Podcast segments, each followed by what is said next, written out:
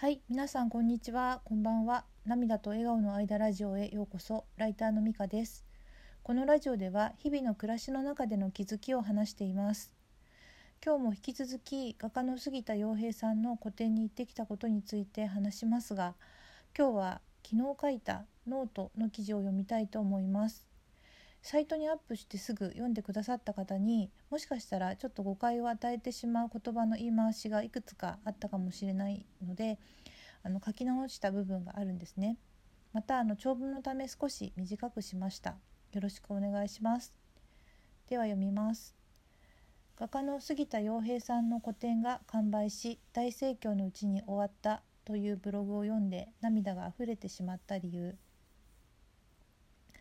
先週末の4日間東京国際フォーラムでアートフェア東京というアートの大イベントが開かれていてそこのみんなのギャラリーさんのブースで画家の杉田洋平さんが個展を開かれていました。そして最終日の夜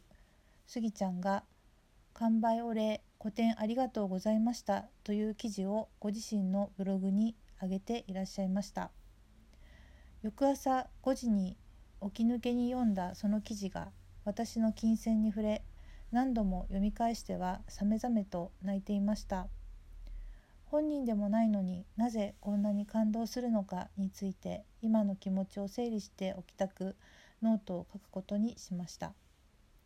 まず前提として私は画家の杉田陽平さんの大ファンです。バチェロレッテジャパンに参加されていた画家の杉田陽平さん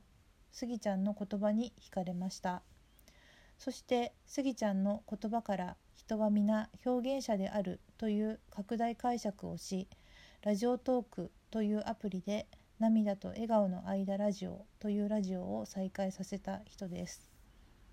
ラジオは2020年11月11日から始め134回今のところ毎日配信しています。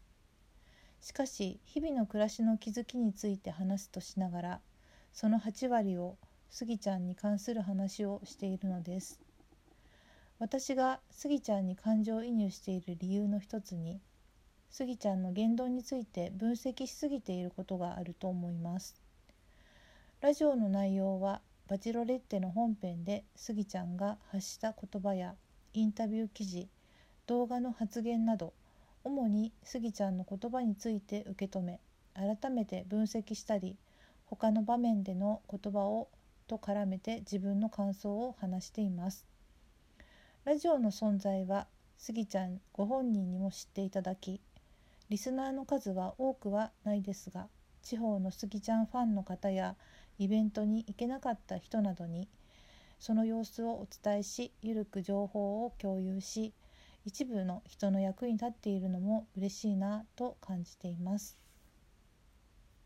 とにかく趣味でやっていることですがスギちゃんの言葉を集めて分析しているうちにスギちゃんはもしかしたらこう思っているのではないかと想像するようになりちょっと感情移入しやすくなっているところはあるなと自覚しています。もちろん本人ではないので正確にはわからないですがスギちゃんの3月21日のブログ記事「完売お礼個展ありがとうございました」に書かれていた「個展で2,000枚の名刺がなくなったんだ」とか「声が枯れてしまったんだ」などスギちゃんの一言一言がファンとして心に刺さるのですが大舞台に個展形式で出展しないかと声をかけてくれたことそして販売展示の方法作品数公開のタイミングなど個展の運営の全てに関してスギちゃんご本人に信頼して任せてサポートに徹されたことに対してみんなのギャラリーさんへの感謝の気持ちが書かれていてその両者の信頼関係にも胸が熱くなりました。個展の少し前にスギちゃんとみんなのギャラリーのオーナーの杉田勝利さんとの物語を知り感動したのは記憶に新しいのですがそこに新たにストーリーが加わった気がします。そして700万円の作品を含め抽選販売に多くのエントリーがあり作品が完売したことも素晴らしいですし会場としてもいろいろな記録を塗り替えるほどの業界的な例外的な成果が得られたということにも感動しました。また作品を実際に買われた方はもちろんですがエントリーした方会場に訪れた方会場には来れないけれどネットでウォッチしていた一人一人に対して感謝していて僕と僕の作品に気にかけてくれた方誰が欠けてもこのような成果にはならなかったのではないでしょうか。皆様と展覧会を作り上げていたんだと思います。と書かれていたことに微力ながら展覧会の前から記事を書いてみたり実際にブースに伺ったことをラジオで話したりツイッターやフェイスブックに写真や文章を投稿したことでこの展覧会を作り上げたメンバーに加えてもらえたことに嬉しさと喜びを感じました。また個展が終わった後のブログの他に個展の初日に書かれていたブログ個展1日目アートフェア東京2021出品作品リストの記事の内容にも密かに感動していました。この記事での感動ポイントもたくさんあるのですがブースに来てくれた人がみんな来てよかったと思ってもらえるようになったらいいなとか実際にそう言ってくれた子どもさんがいて嬉しかったというようなことも書いてあり素敵だなと思っていました。また今までは作家がそんな売り子みたいなことをするのはお客さんに媚びを売っているみたいで芸術家としてダサいと言われたこともあり必死でしていることを否定され自信が持てず落ち込むこともあったけれど今回の反響を見てもしかしたら間違いではなかったのかもしれないと思えたというようなことも書いてあり胸が熱くなりました。ほとんどの時間をブースでお客さんやファンの方の対応に全力で取り組み声が枯れるまで頑張られたスギちゃん本当に本当にお疲れ様でした。体調が初日からあまり優れていなかったことも開催前の YouTube の動画で知っていました。毎日ブースに立ち作品の説明をし多くの人と笑顔で話し写真も一緒に撮ってくださったんですよね。ご自分の作品を売るためとはいえ本当に大変だったと思います。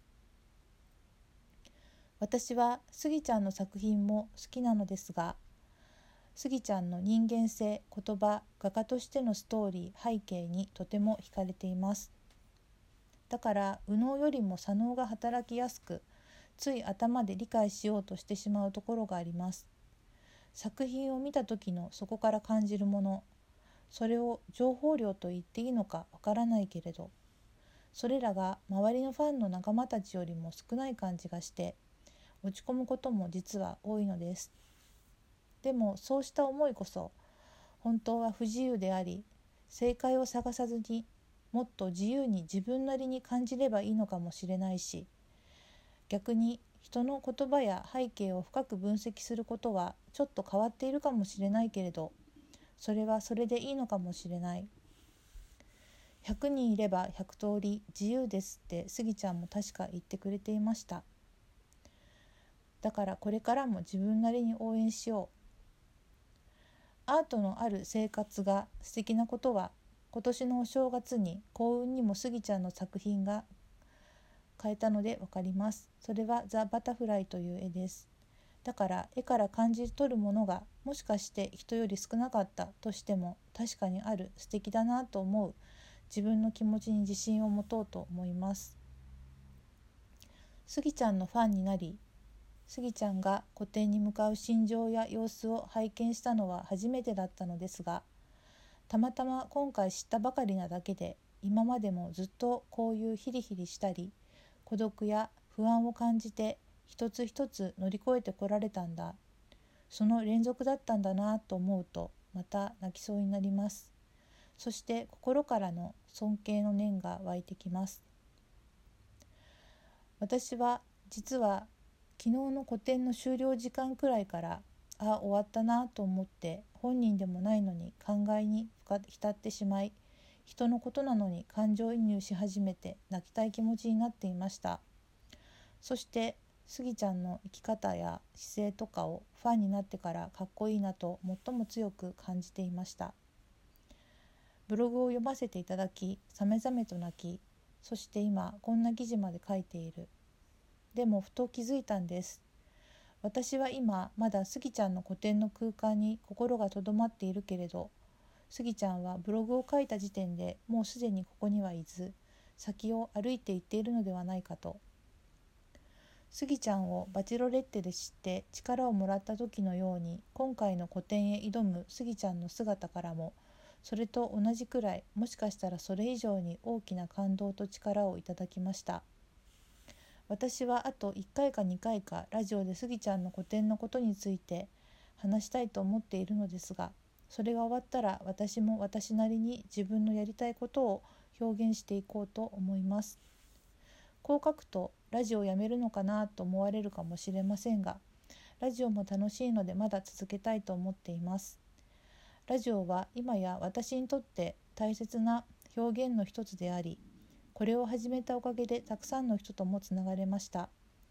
あの時何気なくラジオを再開しようと決めた過去の自分に感謝したいです。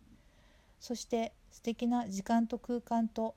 感動と勇気をくれた画家の杉田洋平さんに心から感謝したいと思います。